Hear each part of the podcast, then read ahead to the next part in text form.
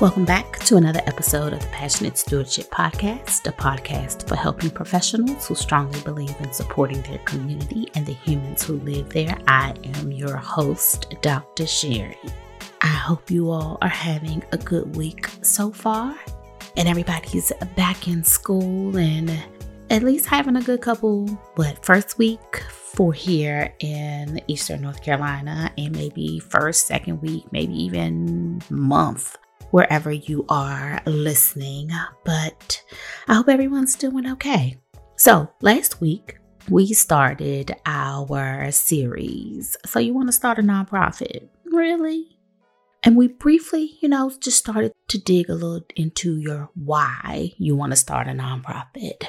And if you're still steadfast in that decision, and before we get into the internal stuff, like all the IRS and all that kind of stuff. I want to stay focused on you for a moment.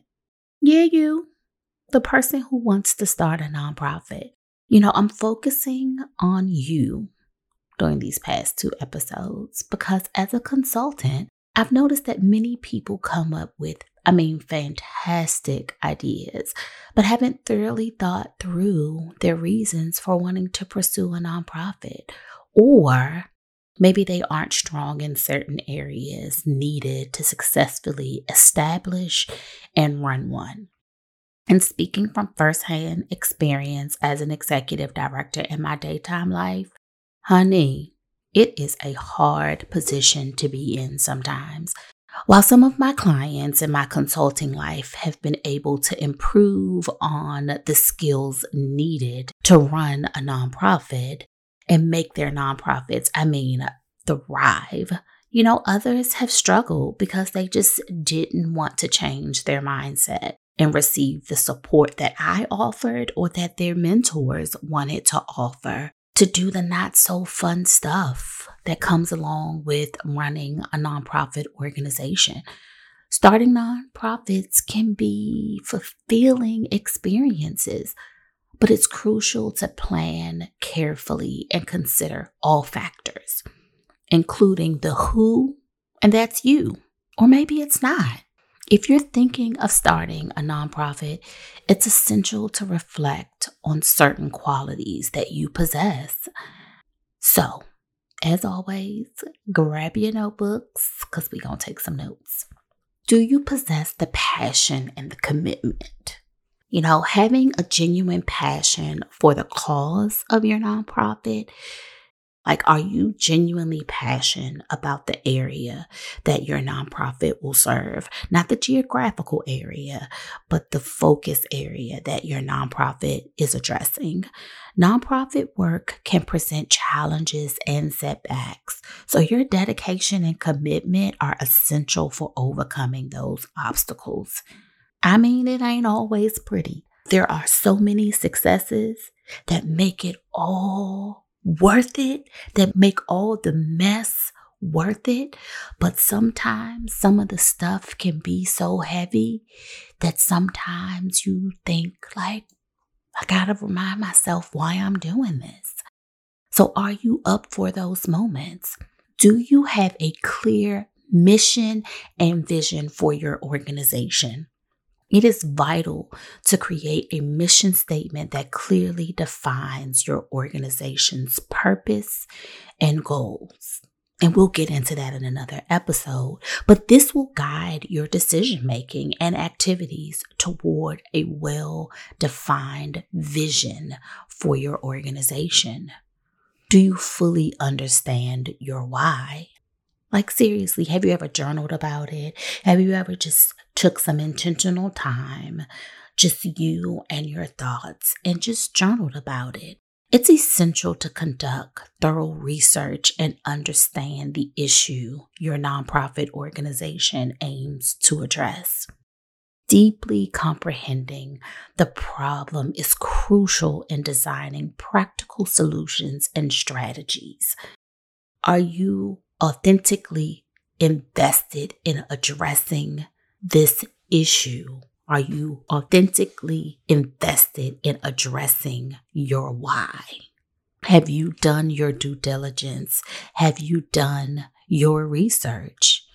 Do you possess fair and effective problem solving abilities? Listen, nonprofit organizations frequently face crazy issues. Some of this stuff you just can't even make up. And having excellent problem solving skills can aid in navigating the obstacles, adjusting to shifting situations, and discovering creative solutions. Like sometimes you almost have to remove yourself from it, if that makes any sense. So, for example, a little funny story sometimes when all of us are together, so my husband and all of our kids are together, my husband has this thing that when he laughs, if it's real, real funny, he'll start slamming on the table. And my husband has, I told him sometimes, like, you don't understand your your force. Like, I'm afraid you're gonna break something. And he'll say, Let me grab that little man back because he's trying to hold himself back. That little man, that's that man that sometimes you got to hold him back because that's the person that you don't want to respond. You want the reserved person to respond. You want the clear headed person to respond to an issue. When you need to show up for your folks at work, if you are a person that will pop off about a situation, you can't do that in a situation within your organization. You have to be the clear headed one. You have to be the rational one. You have to be the logical one. Do you possess these fair and effective problem solving abilities? Can you take yourself out of a situation and show up for your folks and show up for your organization and navigate hard, tough situations and respond effectively. It's important. It's really, really important because how you would respond sometimes in your personal life to a situation, you can't be at work responding to situations like that. Next, are you familiar with leadership styles? And do you possess leadership skills? Now, do I believe that some of these things can be taught? Absolutely. Are you open to learning? As the founder of an organization, that meaning you, it is imperative that you take charge of your organization and you motivate others to join your mission. Like you got to get others excited about what you're about to do. You have to get others on your team. You need to make people believe that what you are getting ready to do for your community is one of the best things that your community has ever seen. You must possess strong leadership abilities to create a driven team and direct your organization to success. Organizations have to be sustainable and they have to have stability. And that has a lot to do with their leader. As a human service professional and leader, and being heart centered, it's at the core, in my opinion, of human service work and nonprofit work. Heart centered leadership, we talked about this a couple episodes ago. Heart centered leadership is a compassionate and values driven approach that prioritizes empathy and decision making. It involves a thorough understanding of the organization's mission, the community's needs, and the well being of others. There are also other different levels or different leadership styles, if you will. So it's important that you know those leadership styles because maybe you say, mm, I don't know if I'm a heart centered leader. And that's okay if you're not. That's my leadership style. You might be a servant leader. You know, a servant leadership style is one that leads with a servant's heart. I kind of resonate with a servant leader as well. In essence, this type of leader primarily focuses on addressing the needs of their employees and customers. The next is a democratic leader. This style encourages participation and collaboration amongst team members. I can be that person also. Then you have an authoritative leader. This style requires explicit power over an organization or group. Now, I'm finna tell you, this is not going to work in nonprofit work. It's not. And I know this from personal experience. This is not going to work. I have been under these types of leaders, and these types of leaders will have your organization with a high, high turnover rate. These types of leaders, in my opinion, and if you disagree, that's okay. But in my opinion, these types of leaders do not thrive in nonprofit settings, particularly nonprofit settings that are human service based nonprofit settings. And they cause for organizations to have extremely high turnover. Then next you have a transformational leadership. And this style inspires people through their clear vision. Then you have transactional leader, and this style is results driven. And their approach follows a distinct organizational hierarchy.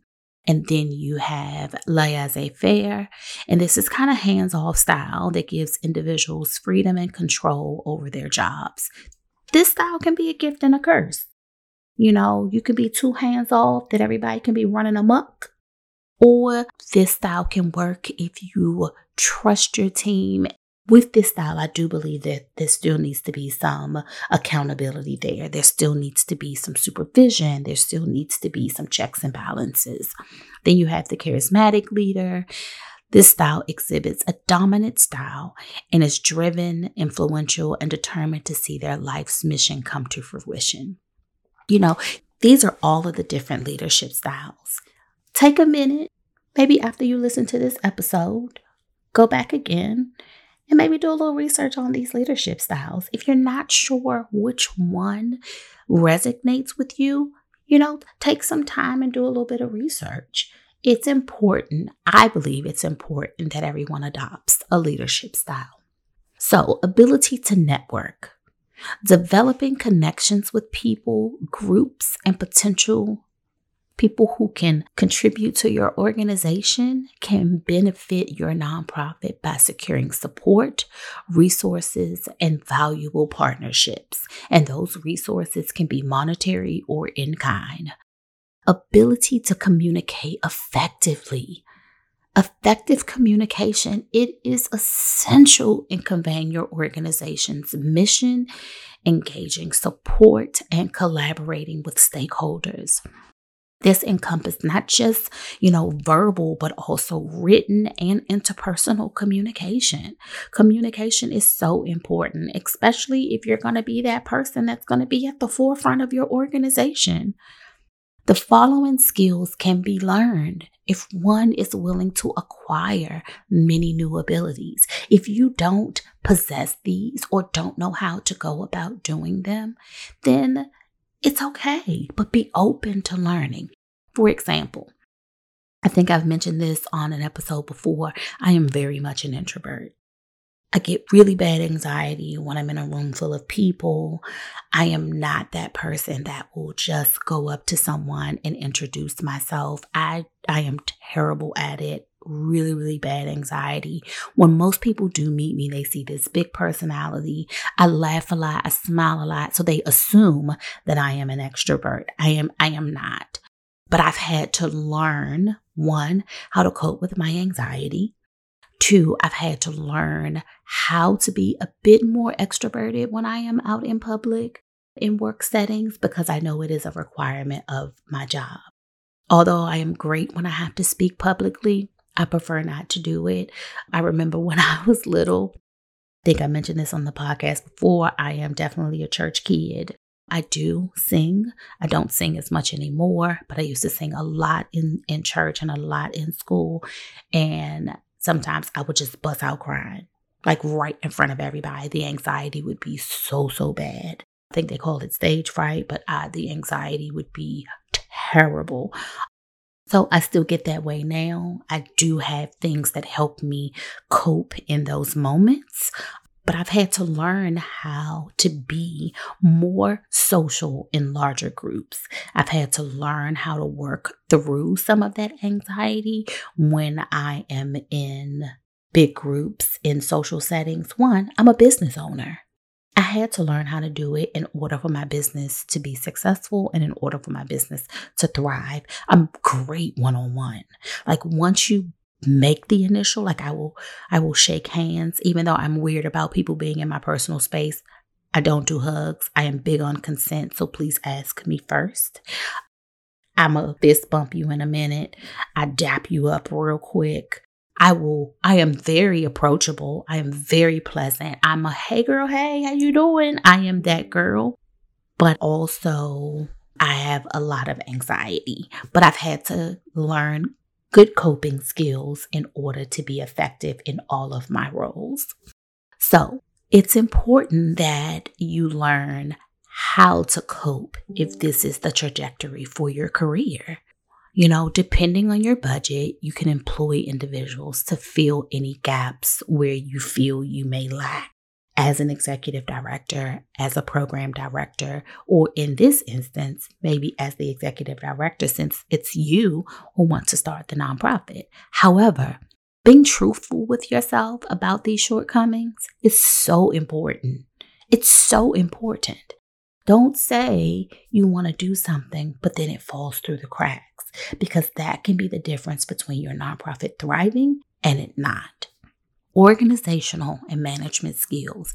Managing a nonprofit requires multiple administrative tasks, including financial management, strategic planning, program coordination to maintain attain efficiency, it is crucial to possess strong organizational and management skills. This is one of my strengths. There are areas of nonprofit management that I'm not as strong in. There are areas that I have had to learn, and I'm still learning some areas. And you also have to always be open to learning. To me, the best professional on any level is one who knows what their strengths are, is willing to learn what they are lacking, but then also knows, like, mm, has boundaries, you know? Ethical and transparent practices. This is also one of my strengths.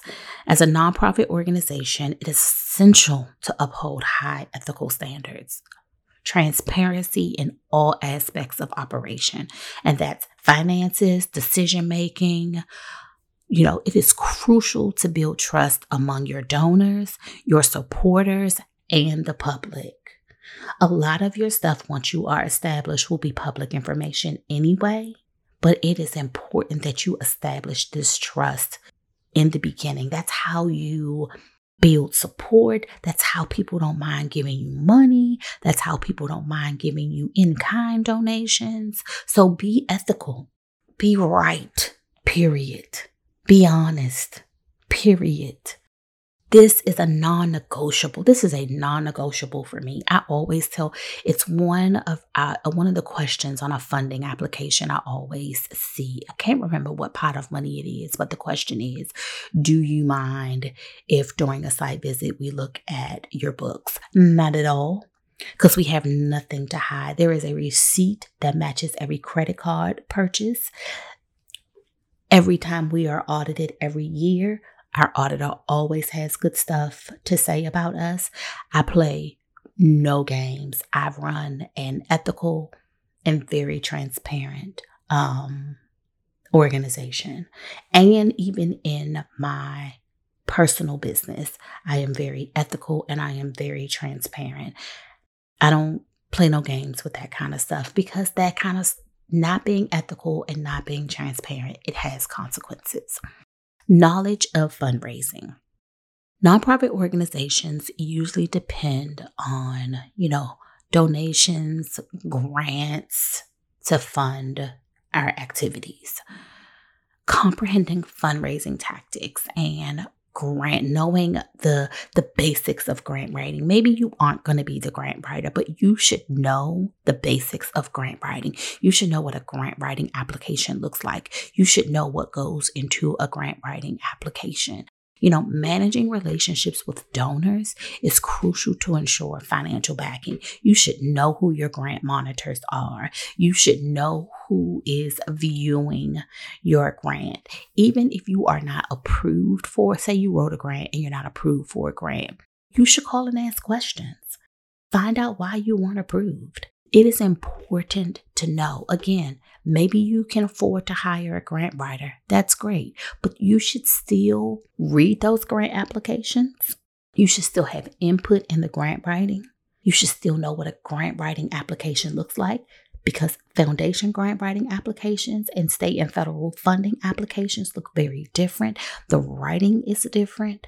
The way you submit an application is different. You should still know how to do that. For me, this is my opinion. What if your grant writer is out? Do you miss a funding deadline because your grant writer had an unexpected emergency and can't get that application in? Yeah, it's that money's not going to wait.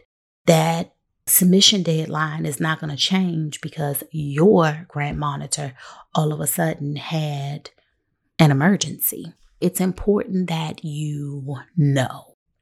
And also, I think a lot of times it also depends on the size of your organization. And I can imagine if you are starting a nonprofit, you're not going to be some huge organization. You're going to be a pretty small organization.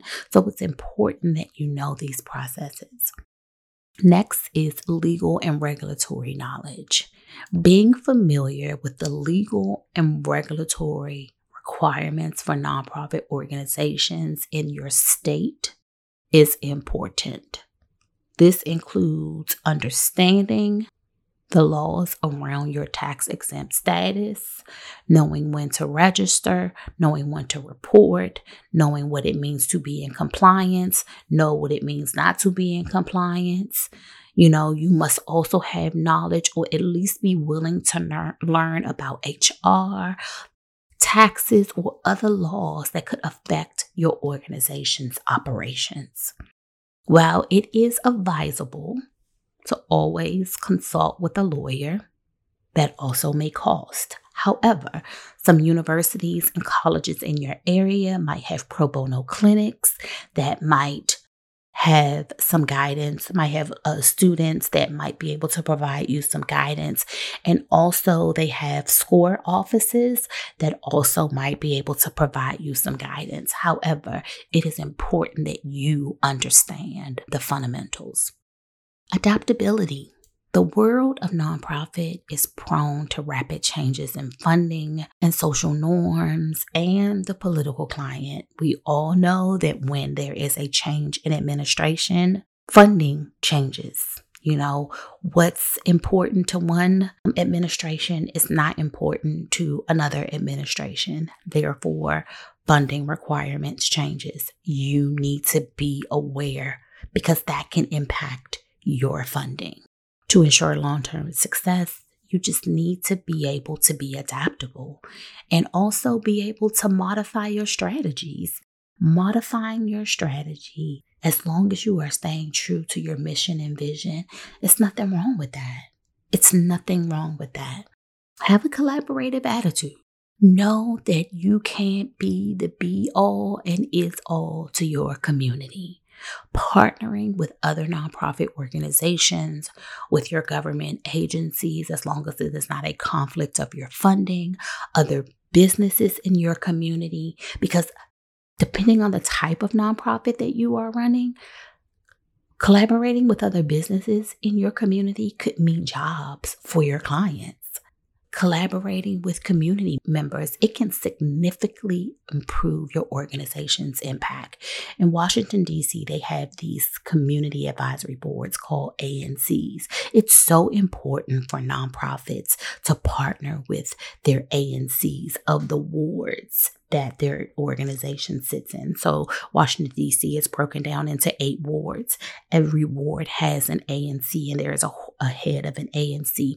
It's important that nonprofits in those wards are partnering with, or at least they have relationships with their ANCs and whoever is over the ANC, because those ANCs can then, you know, advocate for stuff maybe on the city level. So it's really important to partner with your community members, with your city council, you know, being open to collaborating with others, it can result in mutually beneficial outcomes. Now, be careful with political stuff. As I mentioned before, as a nonprofit organization, you always have to be nonpartisan. You cannot take on a political side, you can't endorse a political candidate. Now, what you do in your personal life is your business, okay?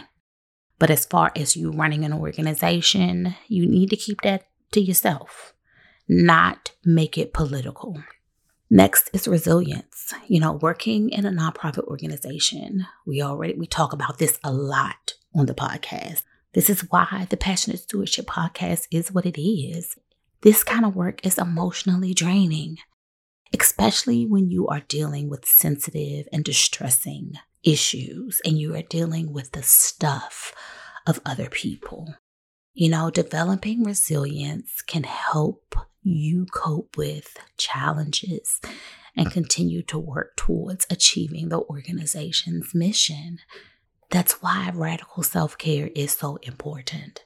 That's why, as you are discerning whether or not this is the trajectory for your life, you are building a foundation that will resist burnout culture you are building a foundation that will implement and will ensure that radical self care is at the forefront of what you are creating for yourself, for your board, for your staff, for everyone. And if you decide to hire LC Consulting and Coaching to help you through this process, that's the premise of our work. Like, we won't work with you unless you are committing to not only radical self care and resisting burnout culture for yourself, but that we're going into this and we're building a foundation for your nonprofit. That we're not doing this. It's not healthy. It's not healthy for you. It won't be healthy for your staff. It won't be healthy for your community. It won't be healthy for your clients. And lastly, measurable impact focus. You know, nonprofit organizations should focus on achieving specific outcomes. It is crucial to develop ways to measure and effectively communicate the impact of your programs to demonstrate their effectiveness. So, this means that you, as you are thinking about this, not saying that you have to be a statistician, but you also but you're going to have to figure out how to to look at the data and how to read the data if you can't afford to hire a data driven person or a statistician. You know, starting a nonprofit is a huge responsibility. So now that you've gone through this list, I implore you to review it again and ensure that you, you, you who listening that want to start a nonprofit, that you are ready for this task. Listen, you will not be able to come to the table knowing everything. And that's okay. I didn't, I don't, and I still don't. You should know your why, at least, and you should possess many of the qualities listed here and be willing to learn the areas that you lack.